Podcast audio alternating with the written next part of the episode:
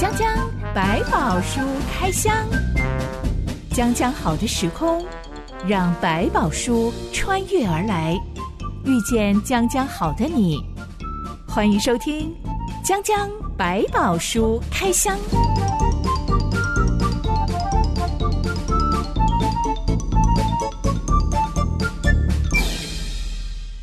书里有百宝，让哲心和下凡哥为你开箱来挖宝。Hello，我是哲心。Hello，下凡哥。今天要来开箱神奇的工程策略。《三国志》里面有一句名言，是一位很懂得军事之道的名将马谡所说的。嗯、我对《三国志》没有非常的了解啦，是但是我听过他说的话。被诸葛亮给斩了。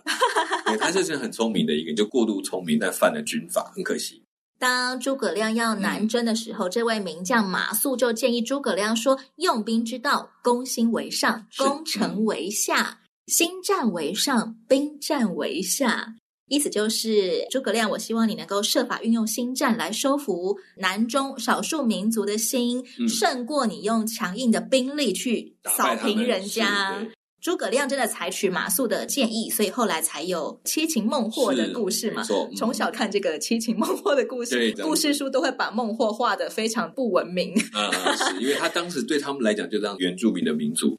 诸葛亮七次抓到孟获这个少数民族的首领，但又七次开恩释放他。孟获终于心服口服，带领他们全族人都来归顺诸葛亮。嗯、是。下巴哥，你觉得除了真正的战场以外，嗯、我们现在人的生活当中有什么地方是可以运用这种新战心法的吗？包括很多的管理都很喜欢从三国里面去学日本的商业的书籍，特别用《三国志》的内容的很多各样的计谋跟跟人的相处关系来写他们商战的一些手册，确实很多都很好用。比如像这个就会谈到攻心为上，他就是其实你就硬要跟他去对打到一个程度，血流成河，带来很多仇恨。可是，如果你跟他采取一种比较合适的一种对谈，在过程当中，你给他有机会，他这样可以成为你最好的伙伴、最好的厂商。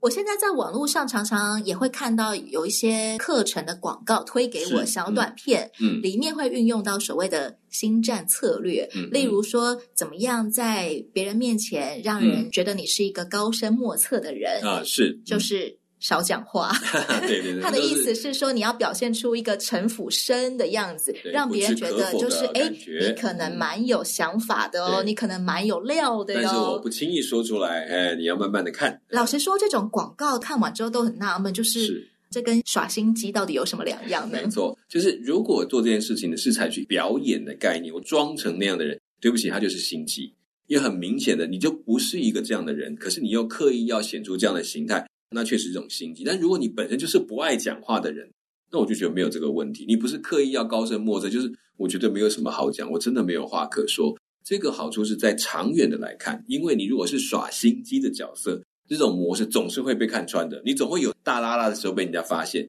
那你还不如就把真诚的表达，你到底是哪一种人？对长远的关系啊，这才是好。包括你们讲那个诸葛亮七擒孟获，紧接着他真的无意要杀这个孟获。不是用心机笼络他，他是真的想把他收为我的人民。是，所以在这个过程当中，这个心态他是一直保持在，所以他才能够愿意用这个方法跟他去七次的攻防，花很多的时间的。如果我只是想要骗到这笔订单，达成我的目的之后，我就把它丢一边了。对，那么我原本做的事情就真的叫做耍心机了。对，就是我只是为了要赢这场战争。我当然知道在商业里面有很多这种类型，可是这也是让人家讨厌的地方。就是说，我就知道你们在玩手段呐、啊，这个手段，我觉得在适度的部分很清楚的说明，甚至很公开的。我觉得都会带来长远的好关系，但是如果久了，就会变成大家永远对商业是不信任，都永远在抓你后面，你是不是藏了什么？你是不是有什么东西没有拿出来？你到底在哪边想要挖我的钱？变得非常浪费时间，而且在信任的破裂上，每一个商业里面都藏了很多这种东西，那就不快乐，而且其实对整个社会来讲是很消耗的。动机会决定你的策略到底是心机还是心战。嗯，所以今天我们一定要来开箱一下。出于上帝的神奇星战工程策略，这段故事记载在《约书亚记》第六章。一段月之后，我们来开箱。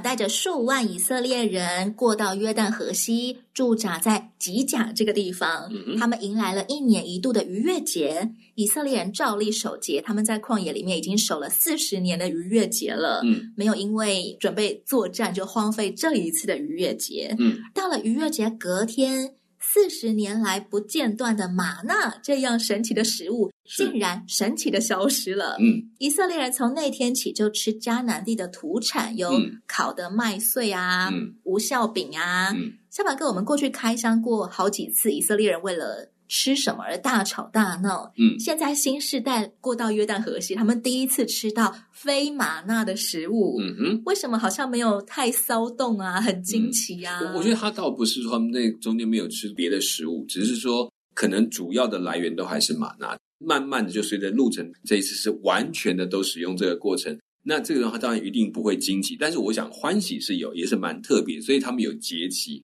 那阶级一定是欢乐的模式在进行，所以我相信是有欢乐，但是没有到狂喜啊！我吃到一个完全没有吃过的食物，我想倒也不到这个程度。但是真的是进入了一个新的阶段。当他们开始吃这个在地的土产，表示不是每天出去捡个东西就够吃了。他们要开始可能要跟一些地方做买卖，学习一些耕种，还有狩猎技巧、交易、商业贸易。没有错，你看发现其实生活起来并不轻松哦。收获的时候很欢乐，但是不要忘记他们出去工作的时候也是要花力气、精神。以前马纳的功课学了四十年之后，终于学完了。嗯，我怎么样？不要靠自己囤积食物，我真的要相信上帝每一天会供应给我日用所需。嗯、是，现在我又有新的功课了，我要依靠上帝来相信，我可以学会怎么样耕种的。对，甚至知道他会给我力量，给我知识，给我机会去种植或者是狩猎我们所需要的食物。虽然不像过去地上挖个玛纳就可以吃，但是有更多样的可以享受，因为我有更多的能力去做这个事情。也相信上帝会把这个相当的能力也赐给我们，所以，我们说进入迦南美地这件事情，绝对不是因为这块地好美哦，嗯、所以我现在可以躺平，什么事都不用做了，当大爷。对，不是每天有便当来，代表我有全新的 level 的功课，是领到我更新的依靠，更新的跟上帝一起工作的方法，还是需要信靠跟随上帝的。嗯嗯，约书亚率领四万战士向耶利哥城进军。快要抵达耶利哥的时候，忽然看见一个人站在前面，嗯、手里拿着一把拔出来的刀，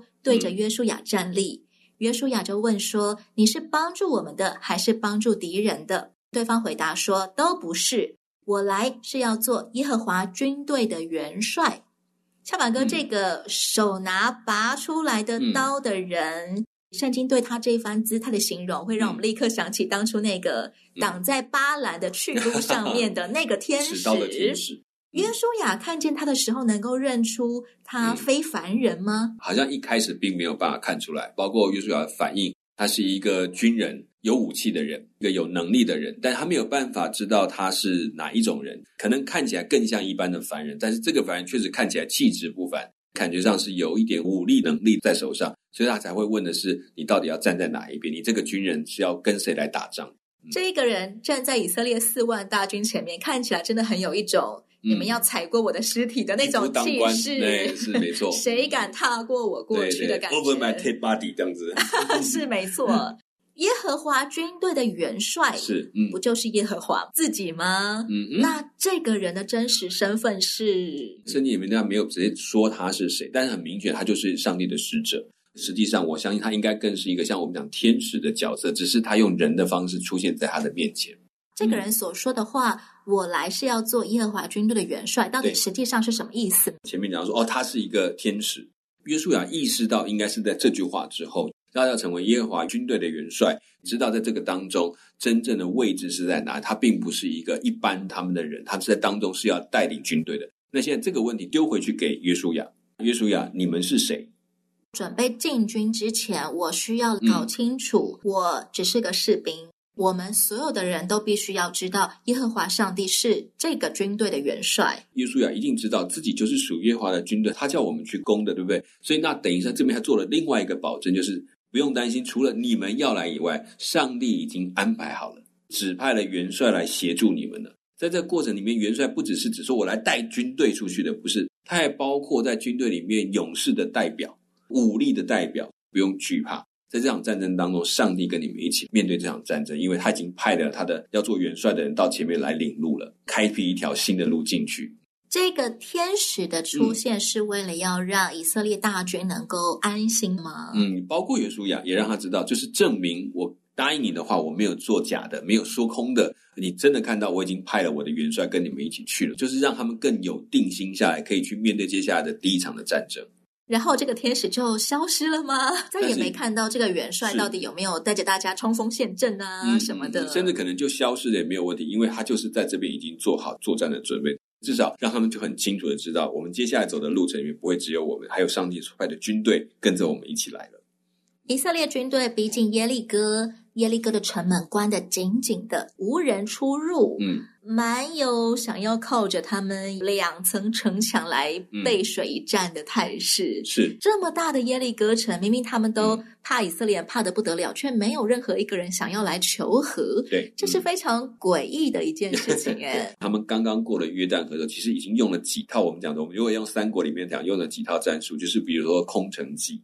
这种概念就是让过来的部队里面先受隔离，没有人可以打仗了。哇，这是好机会，你们要不要来打？诶，过了一段时间又去过节了。哇，这些人不是来打仗，还去过节，然后好像一副过得很欢乐。因为在这种战地里面，你去过节是要很小心的。居然可以这么开心的过节，这都像空城计一样。你看，我们都在这里啊，你们来打来打，诶，都没有人敢。到了真正进攻的时候，他们就觉得这个人不好惹，我不要跟你正面打。其实，在耶利哥城的做的选择，它很像在。那时候，我们如果知道在司马懿跟诸葛亮对抗的时候出现的的一个状况，诸葛亮去攻城，司马懿封城不出，耗到诸葛亮的粮食没有了，回去了，他就把城守住了。司马懿知道，我不要跟你打野战，因为你的兵都是会打野战的，我不跟你打野战，我就跟你守城。耗得你没有粮食了，粮食了，你就只好再退回去，因为你走这么远来打仗，你一定要带粮食嘛，你再会带粮食还是有限呐、啊。所以其实司马懿是很聪明的，虽然你看哇老是缩头，但他说的有道理。这时候，我们讲的耶利哥城计就在这个上面做了有趣的事情。他就是知道我跟你打野战大概是赢不了。我看你打过这么多场仗，然后你们已经有备而来，那我干脆守在这里好了。反正我有两层城墙，让你们爬不上来。对，而且我的粮食也够。其实耶利哥城它有储粮，所以它不怕。你慢慢打，然后等到粮食耗尽，你们就只好退守了，不然就饿死在城外。这就是为什么耶利哥城老神在在，一直都没有想要求和的意思，对，对，根本不想跟他谈。反正我们大家号码，他们还是觉得自己是有胜算的。嗯，没错。约书亚的工程策略是上帝亲自告诉他的。嗯哼，七个祭司拿着七个羊角走在约柜前面，约柜后面跟着以色列所有的战士。整大队人马每天安安静静的绕着耶利哥城走一圈，嗯，连走六天。到了第七天的时候，要绕城走七圈。最后，祭司要吹出长长的号角声，以色列人就大声喊叫。整个耶利哥城墙就会自己坍塌垮掉了，可以冲进去了。这种攻城策略很像某种神秘的魔术。我们念完了七篇的咒文之后，它就自动的崩溃了。这前六天的安静绕城，是不是也算一种新战？就是你不知道他在搞什么鬼。第一天看有点紧张，第二天看到底干嘛？第三天不知道怎么啊，不要理他们啊，无所谓啦。就是慢慢把他们的防卫松懈下来。看来你们只能这样做了，我就不相信你们有办法一下子攻进来。看你可以绕到什么程度。其实绕这个城是一个很大的功夫，所以他们要走很长的时间，一整天这样走下来，绕完这个城，挺辛苦的，是也是一种行军。等于说你们耗掉了体力，那对于一个打仗来讲，你要节省体力啊。跑完了一圈，你觉得你会有多少力气？再去打吗？那我冲出来打你一阵，你就完蛋了。可是他们就等于好，你慢慢耗，耗到你没有力气了，没有粮食了，然后呢，我们再来收，坐收余力。看在耶利哥城守军的眼中，嗯、以色列人真的非常的怪耶。对，就是完全违背所有打仗的一个正常的规则。你知道，当以前那个蒙古的部队要去攻城的时候，他们其实都走很长远的路。可是呢，一旦到了敌阵，他大概有一段距离，他就全部人下马。为什么要省马力啊？对，因为最后冲锋那一段要马穷尽全力。如果你把他力量耗掉了，等到冲锋他就跑不动的时候，你就输人家一阵。结果这群以色列人怎么天天都在耗体力做没有意义的事情呢？你的战力全部耗在走路上，好，你慢慢走啊。你为什么不把体力花在 爬爬看我们耶利哥的城墙上？对，或者是你丢几块石头过来，都有点像真的在作战。做个弹弓，把大石头砸进来看看嘛。所以可见 就是在这一场，就一直都违背所有大概对古代军事了解，都觉得这个根本不像在打仗，就好像在逛街。只要他们跑完了一圈之后呢，我半夜就把军队派出去打他们，都没力了吧？就这种概念。其实对以色列人来说，这场攻城策略也很怪。看起来、听起来都不像是我们真的要去攻城了的感觉。嗯，没错。而且约书亚吩咐他们，每一天的行军过程当中，不可呼喊，不可出声，安安静静的，嗯，连一句话都不可以说，大气都不可喘一下。没错。上帝实际上到底想要以色列人用一个什么样子的状态来预备攻城呢？我觉得他一方面是表达他们对上帝的信心。你知道，在这个过程当中，你要安安静静的，其实自己心里也慌。我们这样子就可以吗？信心，他知道说，反正上帝说可以，那我就来这样试，就这样去走。那另外就是安静的力量会造成一种压力，对里面的群众来讲，他们真的不知道到底现在怎么了。为什么这群人一句话都不说，就一直在绕城？有的可是，哎呀，算了，不要理他，做一些无聊的事。可是另外一些就会觉得说，是不是要做什么事？他们正在做一个奇怪的神秘的仪式，会不会瞬间这两者的争执在他的里面都出现，也在这一个城的里面可能造成无形中的压力跟骚乱。所以也就后面他们一进去之后，为什么可以顺利的打进这个城？也就让在里面已经出现了很多分裂的状态。耶利哥人完全摸不清以色列人的底到底在做什么呢？嗯、真的是莫测高深啊！好像表现出一个城府很深，就像我刚刚说的那种 心计。对，他们确实也会带来这种暂时的感受。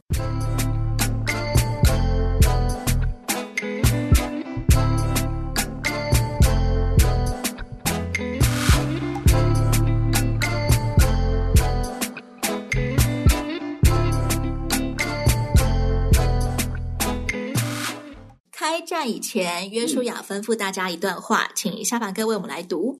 这城和其中所有的都要在耶和华面前毁灭，只有妓女喇合和他家中所有的可以存活，因为他隐藏了我们所打发的使者。至于你们，务要谨慎，不可取那当灭的物，恐怕你们取了那当灭的物，就连累以色列的全营，使全营受咒诅。唯有金子、银子和铜铁的器皿都要归耶和华为圣，必入耶和华的库中。这里提到了当灭之物，当被毁灭的物品，嗯哼，指的是什么物品呢？他们在信仰用的一些器具，或者是带有咒诅性的物品，就是所有的生活物品吗？不见得是所有生活物品，它会分，比如说金子、银子、铜铁的器皿，它就可以归入耶和华为圣。金银铜铁对，可以归耶和华为圣，是因为它可以被熔掉，它可以直接去烧烤，然后把它去掉。其他可能有一些布料或什么东西，因为在那个时代的里面，很多东西可能跟很多信仰都有连结，都有关联性。用来做法的器具，嗯、或者是被做过法的器具，就是他们祭司的衣服啊。对对对，就算这个东西没有什么问题，但是别人他们就拿起来，好像当做他有什么样的神奇的能力，这种概念去做这个处理，就把它完全的划清界限，所以在这边会比较严厉。当灭之物主要指的是、嗯、跟这些信仰有一些牵扯的东西，或带有信仰含义的东西。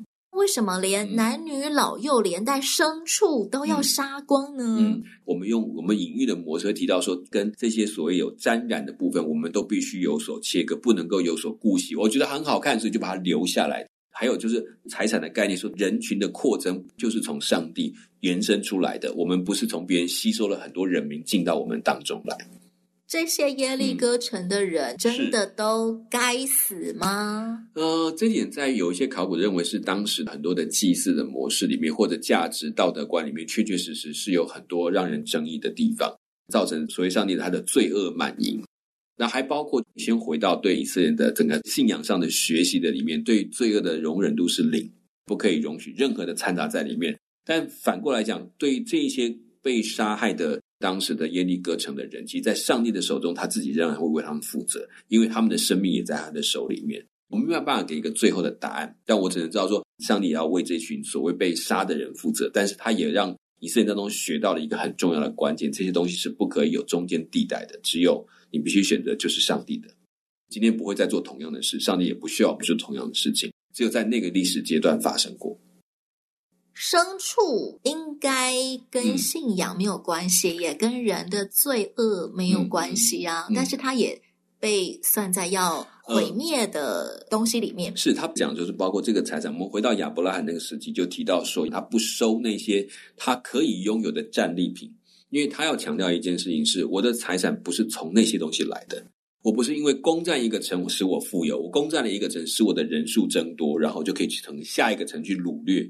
不是战利品，其实理所当然是可以拿的，没有错。上帝却吩咐他们不可拿，而且要全部毁灭掉，嗯、不管是烧光啊，用刀杀死啊。嗯，嗯嗯。上帝不要以色列人去得战利品吗？不要别人说这些人的强大是他们吸收了很多别人的强大，是把他的财产据为己有。你们本来只有这么多，现在因为打败了这个城，你就拥有了一倍以上的牲畜，一倍以上的人口，帮你当这个军夫出去打仗。这完全只有上帝的恩典，我没有占任何人的便宜，我没有从别人手上得到任何使我富足的事情。不拿这些人做我的奴隶，嗯、也不拿这些牲畜做我家的财产。是、嗯、这场工程从头到尾，所有人都要知道。只有上帝才是我们的产业。上帝说：“归我的才归我，是归他的就全部都归他了。”所以，他其实也在帮助他们立一条界限。所以，这都是以色列一直在学什么叫做上帝的，什么叫做我们的，免得到最后变成说我去抢我要的，而忘记上帝要给他的。其实，上帝只要发觉你就是用这个用你的信心来表达。这就是我的信心，我能够在这条事上画得很清楚。只要是说这是上帝的，那我就不会碰它；如果是我的，我就可以使用，把这个分别的实际的样貌又呈现出来。包括从创世纪一开始一直到现在，你会发现一件，上帝一直在向这些人做一个确认：说，你确定吗？你知道这是我的吗？你知道那是你们的吗？你会不会一直想要跨界说，上帝这个我也可以来做，让我来处理这个概念？你会放手说不，这是你的，就是分别，我要把它分出来。整本圣经里面，我们常常看到上帝夺走人的性命，嗯、不管是因为以色列人得罪他呀，嗯、呃，上帝就大发烈怒啊，或者是上帝也吩咐以色列人去取别人的性命。是，嗯、但是我们现在不在圣经的那个年代里面，嗯、我们很少会听到上帝叫基督徒去杀人。是上帝有所改变吗？嗯、这个时代，上帝的心意又变成怎么样了呢？嗯，整个在就业这个以色列的民族被列举出来的时候，最大的目的是要成就在我们看到接下来要学习认识上帝的一个过程。